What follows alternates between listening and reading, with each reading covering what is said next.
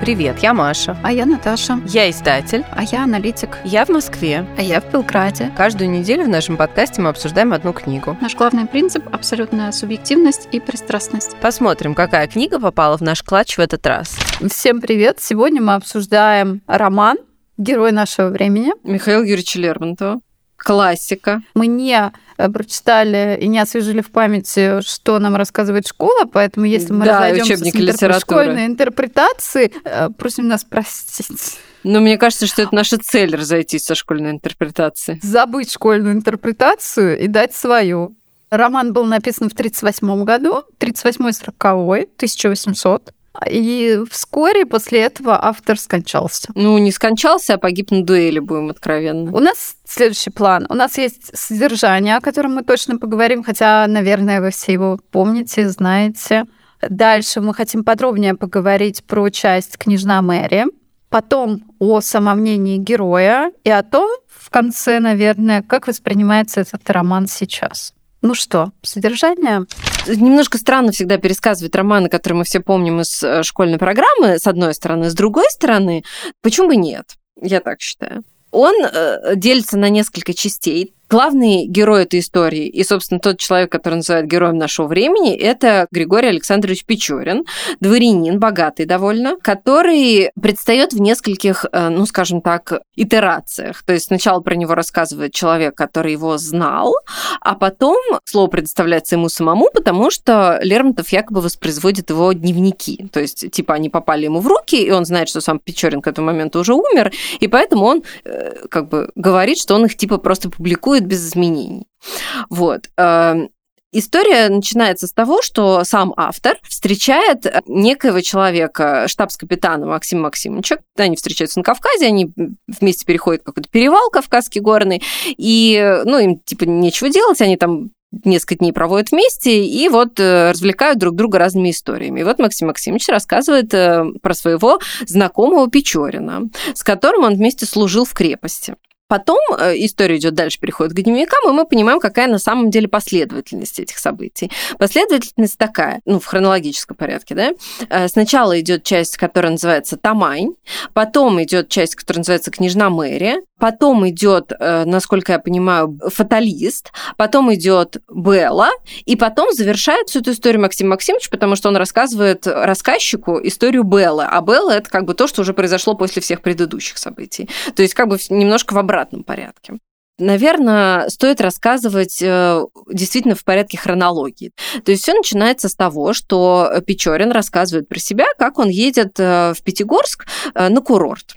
Он военный, но туда он едет, я так понимаю, не по какой служебной надобности, а просто отдыхать. И вот э, по дороге с ним случается в Тамане некая история, он э, нарывается на контрабандистов и становится свидетелем такой жанровой сценки и свидетелем и невольным участником, потому что он останавливается в доме, где он э, случайно мешает контрабандистам перевозить украденное какое-то добро, и контрабандисты там такая любовная история, там загадочная девушка, у нее есть возлюбленный и есть слепой мальчик, который им помогает.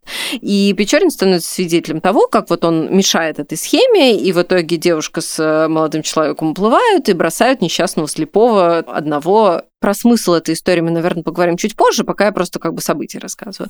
Вот, значит, он проезжает Тамань и приезжает в Пятигорск. Пятигорск – это курортный город, где собирается всякое местное общество. Отдых на водах. Там дворяне из разных мест и категорий встречаются, но поскольку никого особенно великосветского там нету, то самые знатные, кто там есть, это княгиня Леговская со своей дочерью и со своей родственницей, которая туда приехала. Она из Москвы. То есть она тоже не супер придворная дама, потому что она москвичка, не петербурженка. А Печорин, ты, я так понимаю, из Петербурга. И вот они приезжают, Печорин становится сначала таким наблюдателем вот этой вот светской жанровой, опять же, сценки, которая там разворачивается, потому что вот княгиня Леговская, у нее есть э, красивая молодая дочь, которую зовут княжна Мэри, она ее так на английский манер называет. Вот. И он встречает там своего приятеля, тоже военного, юнкера Грушницкого, который безумно влюбляется в эту княжну Мэри, а он такой строит из себя такого иронического персонажа, такого романтического ла-ла-ла, и сначала на княжну Мэри это производит очень хорошее впечатление, а Печорин терпеть не может Грушницкого, хотя они вроде как приятельствуют, но на самом деле он Печорин очень неприятен. Ну и Печорин просто из чувства противоречия, из э, от скуки и, в общем, от нечего делать решает эту идиллию нарушить и увлечь княжну Мэри собой. Параллельно развивается настоящая любовная история, потому что в лице родственницы княжны Мэри, замужней дамы, Веры, э, которая приехала туда со своим мужем, он встречает свою давнюю возлюбленную, с которой он несколько лет назад расстался, потому что, я так понимаю, что она и тогда была замужем, но потом у нее муж умер, она вышла замуж второй раз, теперь она опять замужем. Но, тем не менее, как она говорит, она любила всегда одного Печорина, и у них как бы возобновляется роман. Сначала она не хочет оставаться с ним наедине, несмотря на то, что он очень настаивает, но потом в итоге соглашается. И вот у них происходит э, адюльтер э, с ее стороны. В тайне а на глазах у всех Печорин ухаживает за княжной Мэри. И, собственно, Вера его даже к этому сначала подталкивает, чтобы, типа, отвлечь внимание от нее. Но княжна Мэри действительно переключает на него внимание, действительно серьезно в него влюбляется, а поскольку в те времена было не принято просто так ездить в дом, танцевать на балах и проявлять открытые знаки внимания к девушке, если ты ничего серьезного не имеешь в виду, она вполне естественно думает, что он хочет на ней жениться. И, собственно говоря, она настолько в него влюблена, что она даже первая признается ему в любви. На что он ей с полным откровением говорит, что «А я вас не люблю и жениться на вас не собираюсь. После этого они, конечно, расстаются весьма плохо. Вот. А Грушницкий, который ревнует, ищет ссоры с Печориным и вызывает его в итоге на дуэль. Под таким надуманным предлогом, там еще подробности не буду рассказывать, но дело в том, что э, Грушницкий, как оказывается, подлец, и он уступает настоянию своих друзей и соглашается на такую схему, что Печорину дадут незаряженный пистолет, а Грушницкому заряженный. То есть получается, что он ну, собирается Печорина просто убить. Печорин случайным образом узнает про эту схему, но решает испытать Грушницкого и до самого последнего момента не рассказывает, что он знает об этом, несмотря на то, что стреляются они с шести шагов, то есть практически в упор, и несмотря на то, что Грушницкому попадает стрелять первому. Грушницкий в самый последний момент все-таки ну, ему не достает хладнокровия просто убить безоружного человека, поэтому он, ну, просто слегка ранит Печорина. После этого Печорин говорит о том, что он знает про эту схему, просит перезарядить пистолеты и убивает Грушницкого. После этого, конечно же, ну, все знают, ссора была довольно публичная, ему приходится уехать из Пятигорска. Ну, и я так понимаю, что его, ну, в общем, ссылают в эту крепость, где он встречается с Максимом Максимовичем, и происходит следующее. А, параллельно он там еще вот это происходит история фаталиста, где он просто тоже, опять же, очередная жанровая сценка, где суть сводится к тому, что он говорит, что как военный человек, он часто может предсказать смерть и если он видит человека, которому предстоит скоро умереть, то он это замечает в каких-то изменившихся чертах его лица. И там происходит такой карточный спор. Военный, сербский, по-моему, да, говорит, что он знает, как ему предстоит умереть, и поэтому он не боится спорить э, на собственную жизнь, стреляет себе в висок из пистолета, и пистолет дает осечку. Потому что, очевидно, он знает, что это не та смерть, которая ему предначертана. А Печорин был уверен, что он погибнет, потому что вот он прочитал в его лице вот эти вот признаки скорой смерти. Ну и, как оказывается, Печорин прав, потому что в ту же ночь его убивает пьяный казак. Это, опять же, интерлюдия. А дальше происходит еще одна история э, уже в крепости, куда он попадает с Максимом Максимовичем Печорин. Он там э, влюбляется в кавказскую девушку и крадет ее. Она становится его любовницей, она в него влюбляется очень сильно, несмотря на то, что он вот так вот ее как бы похитил без ее согласия, но она, тем не менее, в него влюбилась, но его любовь оказывается очень недолгой, довольно быстро она ему надоедает. Потом ее похищает э, другой враг ее отца, кавказец другой, и убивает. Ну и Бичорин как бы по этому поводу не очень сильно расстраивается, потому что она ему уже к этому моменту успела порядка надоесть. Ну, собственно говоря, на этом сюжет заканчивается.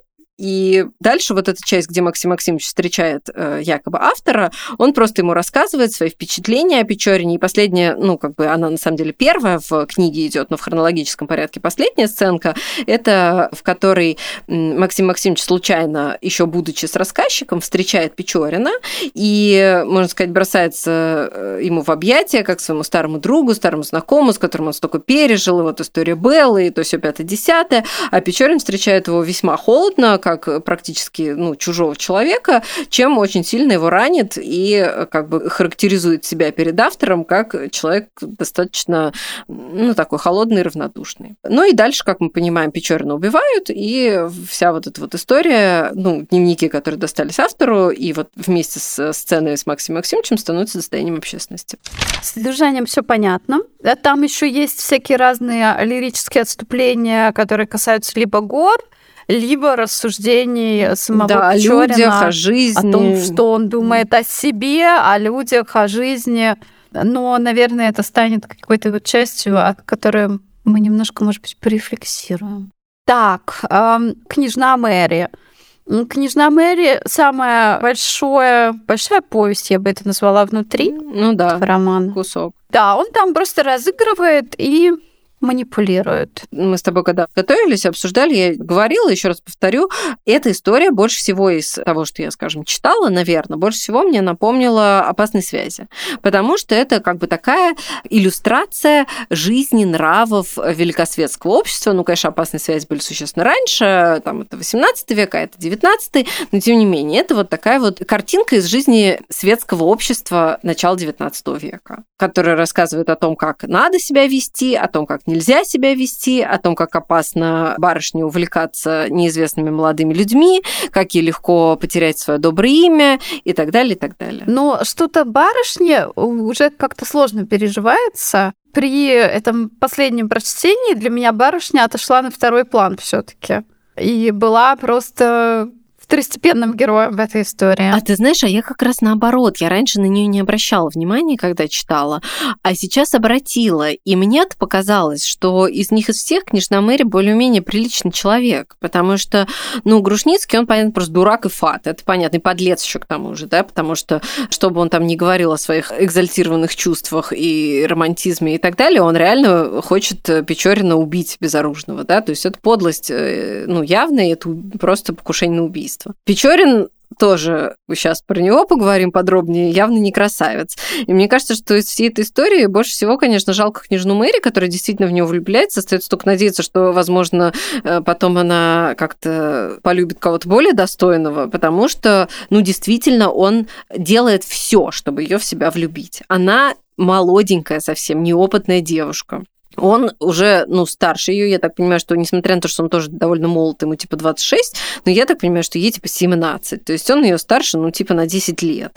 Он знает свет, он уже там побывал, поездил, все такое. Она, судя по всему, из своей Москвы только первый раз в своей жизни, может быть, в Пятигорск выехала. И жизни-то не знает, и света, и людей ничего не знает. И тут, значит, появляется этот весь из себя блестящий Печорин, пускает ей пыль в глаза, причем намеренно хочет именно ее не то чтобы соблазнить, он хочет э, ее в себя влюбить любить. То есть он действует совершенно осознанно и при этом ничего не имея серьезного в виду. И несмотря на это, э, все-таки она держится, мне кажется, достаточно достойно. Да, она держится достойно, но при этом сейчас очень сложно понять, что кто-то будет физически болеть после такой неудача. Ну, слушай, с другой стороны, знаешь, мы же тоже расстраиваемся, когда какие-то у нас неприятности в личной жизни происходят. Ну, да, конечно, до болезни дело не доходит, я надеюсь, но в целом неприятная ситуация. Ну, так, все таки в такой степени, вот как это описывалось именно про таких барышень, мы уже себе не можем позволить. Не, ну опять же, тут... Мы не можем позволить себе на месяц лечь и, это и да, умирать. Это да, но тут, кстати, вспоминается президент Де Турвель, опять же, из опасных связей, который просто от расстройства умерла натуральным образом образом. Ну, это утрирует. Автор утрирует, не верю автору.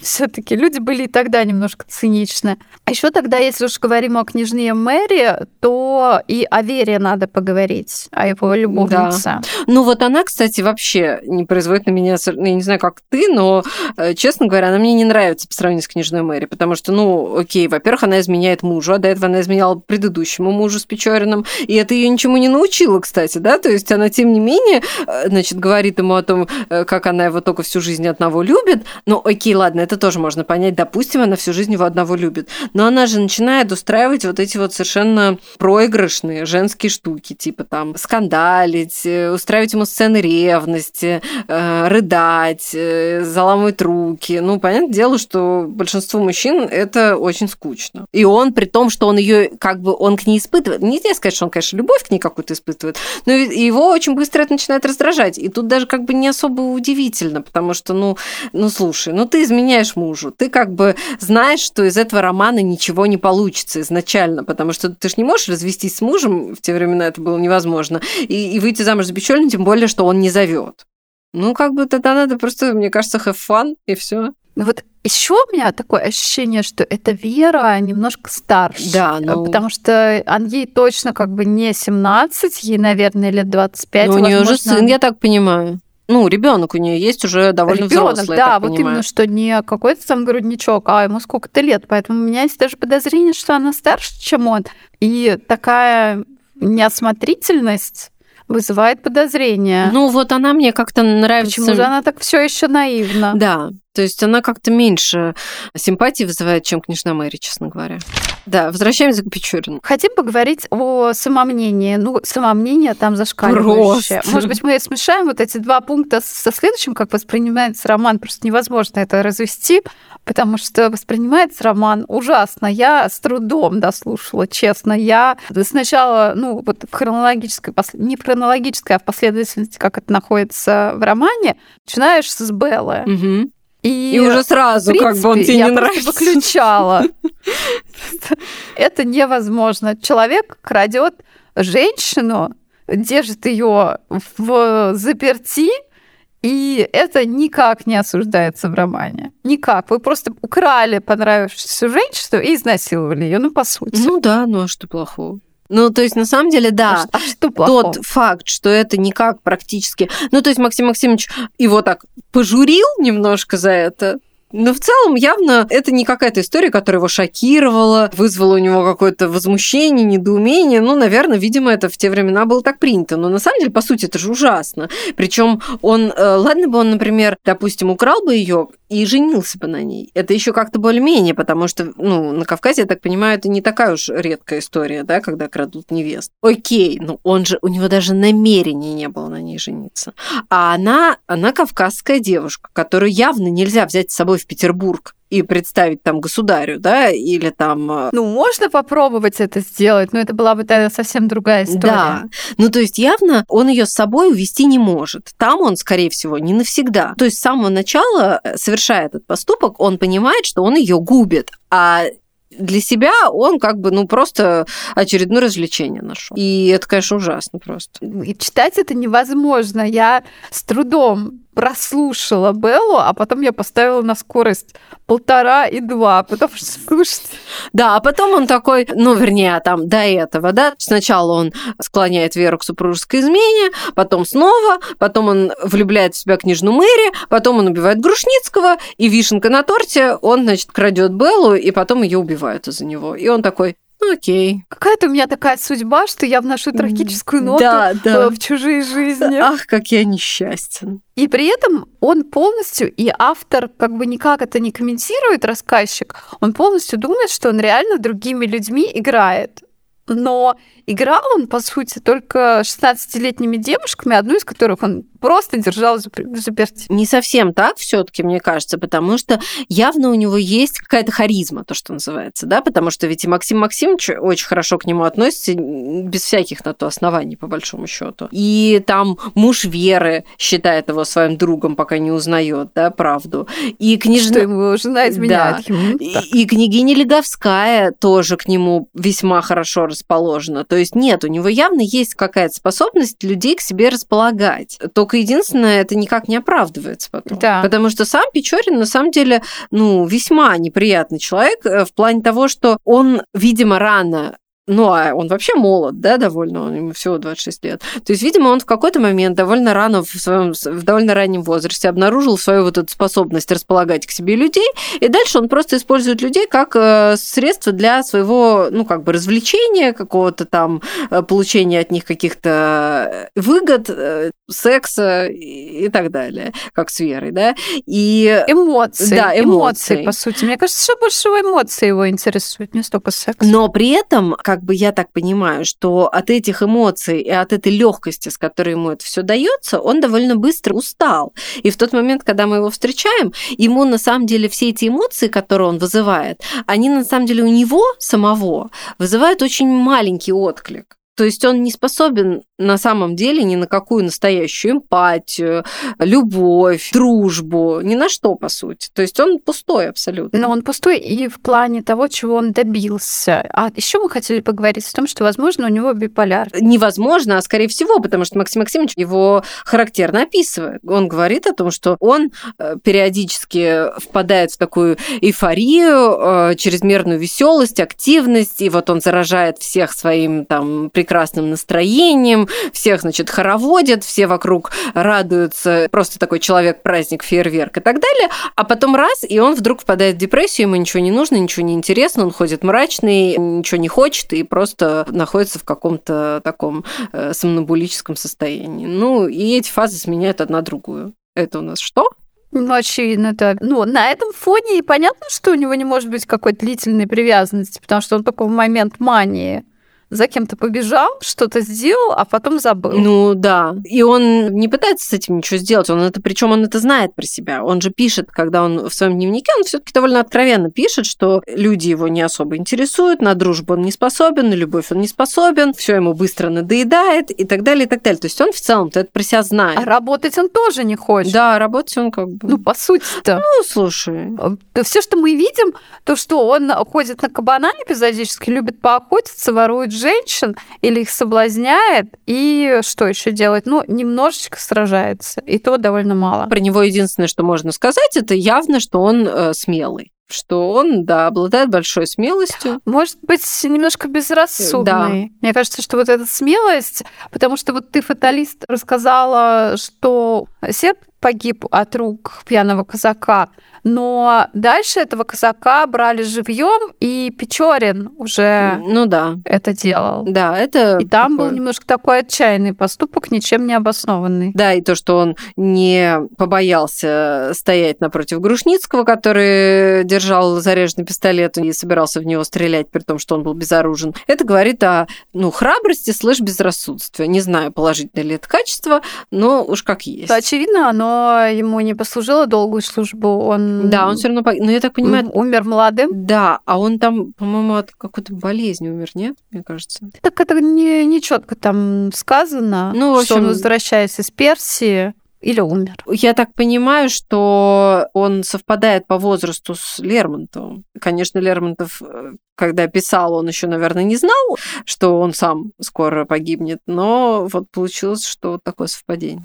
На самом деле в «Герое нашего времени» очень много интересных цитат. Э, мы с тобой, когда читали, я там что-то периодически, ну, как мы обычно с тобой обмениваемся цитатами, мы что-то друг другу писали. Мне, например, понравилось вот про гибкость русского ума. Очень хорошая цитата. Гибкость русского ума, который прощает зло везде, где видит его необходимость или невозможность его уничтожения. Я даже не буду комментировать, я просто оставлю как бы цитату здесь. Не будем комментировать. Но она прям мне понравилась. Вот. А есть еще одна цитата, которую мы с тобой э, тоже как бы вот нашли, и которую мы сейчас как раз-таки используем. Цитата звучит следующим образом. «Чего не сделает женщина, за цветную тряпичку. Конкретно в случае Беллы она потеряла возможность за это жизнь, но ее сначала украли, а потом ублажали цветными тряпичками. И это говорит Максим Максимович. Да. Но мы хотим сказать, что у нас так много цветных тряпичек от производителя Зои Сан, что мы решили рассказать об этом. Мы в них даже фотографировали. Тут надо сказать, что мы эти цветные тряпички покупаем себе сами, а не то, что там э, нам дарят э, укравшие нас любовники. Вот. Поэтому мы считаем, что мы имеем полное право э, наслаждаться этими тряпичками. И что мы для них делаем? Мы для них просто работаем. Есть прекрасный магазин Зоя Сан Сарафан. Две чудесные девушки делают платья прекраснейшие, которые вы сможете увидеть у нас в канале, потому что мы повесим специально фоточку. У этих платьев энное количество моделей и цветов, э, но у каждой из нас этих платьев уже э, какое-то количество Сложно штук. сказать, сложно. Сколько у тебя? Ну, давай. Ну, у меня, кажется, три или четыре. Но я знаю, что это не предел. Это не предел, да. У меня штук пять, и когда кто-то такой, ой, а что это? Почему куплено в одном и том же магазине?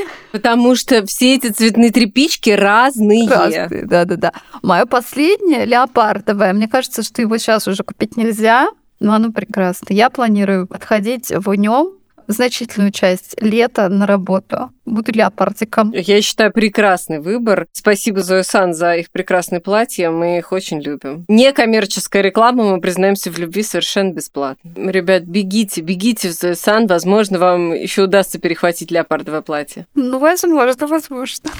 Давай немножко более явно скажем о том, как это воспринимается сейчас. Мне было сложно, потому что рассуждения Печорина воспринимаются как детский лепет. Да. Просто детский сад. Да, он воспринимается как мальчишка. Он, по сути, и есть мальчишка, ему только 26 лет, да, всего там, или 25. Но, в общем, он действительно мальчишка и ведет он себя как мальчишка безответственный. То есть э, это, знаешь, ну вот, как я говорю, такой типа импульсы и эмоциональная развитость на уровне 12-летнего подростка, но при этом с огнестрельным оружием в руках. Да, и с шашкой наперевес. Да. Опасен, но весьма незрел. Да, и получается, что Э, читаешь и удивляешься, боже, во-первых, как я могла это читать когда-то, и как-то воспринималось это все абсолютно в рамках нормы. Ну, какое-то, ну да, милое литературное произведение, хорошо написанное. То, что оно хорошо написано, с этим можно согласиться и сейчас — но все вот эти пространные его рассуждения о том, что он является злом или его вот несчастная это же судьба, ведь... это нет, нет, но подожди, ужасно. Э, это как раз вот это как раз мне показалось совершенно гениальным, потому что ведь эти слова Лермонтов вкладывает в уста самого Печорина. Это не он так описывает персонажа, а Печорин сам себя так описывает. И мы читаем и просто офигеваем от того, насколько он ну жалок по сути, да. Лермонтов это отлично понимал. Он не, не идеализировал Печорина нисколько. Он прекрасно понимал, насколько он э, так себе, мягко говоря. И мне кажется, воссоздать вот такую, с одной стороны, трагическую, с другой стороны, жалкую фигуру, это, это гений.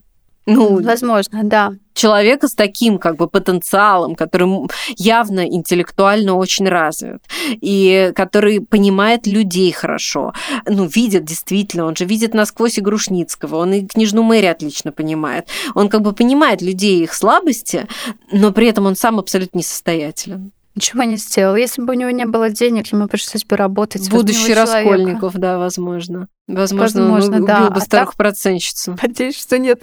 Но получается, что он все это видит, а при этом только развлекается. Ну, Чего вот... не делает и мыслит себя как вот этого человека. Он себя воспринимает как человека, который оказывает очень сильное влияние на других и на жизни других. Ну и получается, что он оказывает. Он же действительно оказывает влияние на жизни других людей, но при этом... Но он... мы видели всего несколько событий. Да, но просто имеется в виду, э, он и производит впечатление, оказывает влияние на жизнь других людей. Просто он это делает совершенно бестолково. Он мог бы вот эту свою энергию, свою харизму и вот это все, чем он обладает, э, мне очень вспоминается Вальмон, который тоже явно талантливый, умный и интересный человек, обладающий неким как бы даром и гением и каким-то ну, способностью э, влиять на то, что происходит вокруг него, но он становится заложником своих вот этих вот страстей низменных, которыми играет Маркиз де Мерте. Здесь то же самое. Но здесь им никто не играет, но он сам не в состоянии свою вот эту вот энергию и то, что у него есть, его дар, не может направить это в какое-то правильное русло. Он только может вот прозябать, э, терять время, терять э, впустую свою жизнь, и причем у него самого этого вызывает раздражение, да, он же сам на себя злиться за это, но при этом придумать что-то получше для себя он не может. Мне кажется, что его жизнь проходит абсолютно зря, впустую. Он конечно. ничего не добился. Да, да, Просто он зря. тратит свою жизнь впустую, и причем сам это понимает и сам от этого страдает, но придумать э, какое-то применение для своей жизни тоже не может. Бесполезно, короче, человечек. Бесполезный, и при этом герой нашего времени но при этом гениальная книга, гениальная. Я, на самом деле, скажу так, я в юности очень любила книжную Мэри, много раз ее перечитывала. С тех пор прошло довольно много лет, и я как-то забыла о том, насколько часто я ее перечитывала. А когда начала вот сейчас перечитывать, я вспомнила, потому что реально я, я оказалась для меня неожиданностью, но оказалось, что я помню книжную Мэри почти наизусть. То есть там я, когда вот ну, диктор читает, а я знаю, какая следующая фраза будет. Вот почти все время это было. Вот. Но текст, конечно, великий. Ну, правда, то есть великолепный текст, э, великолепно показана вся, то есть ты просто видишь вот это все происходящее и всех этих героев, и все эти жанровые сцены, которые описаны, ты их просто видишь и понимаешь мотивацию героев прекрасно, но, конечно, главный герой вызывает просто... Бурю негодования. Не симпатичен, не симпатичен человек. Не симпатичен. Да, и в детстве ты ему каким-то образом мог сочувствовать. Сейчас нет, вообще нет. никак. А просто мне кажется, что в детстве мы историю Беллы не воспринимали так буквально, как мы сейчас ее воспринимаем. Мне кажется, там просто поскольку она ни у кого из рассказчиков не вызывает никакого возмущения, то мы его сами в тот момент еще тоже как-то не могли э, в себе э, найти. А в школьных учебниках такое не пишут. Да, в школьных учебниках про это тоже не было написано. И поэтому, ну вот нам как-то это не говорили, и мы это, ну, и не думали. А сейчас читаешь, думаешь, что, это же... В смысле? Что вообще? Как? Вы чего? Ну, ну я просто ее похитил. Да. Ну... Европейский христианский человек взял, взял себе, украл наложницу. Ну ладно, не буду повторяться. Да. Ну, а потом ее просто убили. Ну, жалко, да. Ну, не, не очень жалко. Ну, подумаешь, пофиг. Ладно, дальше поехали. Как это вообще возможно? Будем советовать все равно читать? Конечно, безусловно, советуем читать. Ну, потому что это, я, я не знаю, я по-прежнему считаю, что это великое совершенно произведение и гениальный текст, несмотря на несимпатичного главного героя. Соглашаюсь. Читайте «Герои нашего времени». Но не поступайте как герой нашего времени. Спасибо, что дослушали до конца. Подписывайтесь на наш телеграм-канал, который тоже называется «Книжный клатч». Ждем вас на следующей неделе.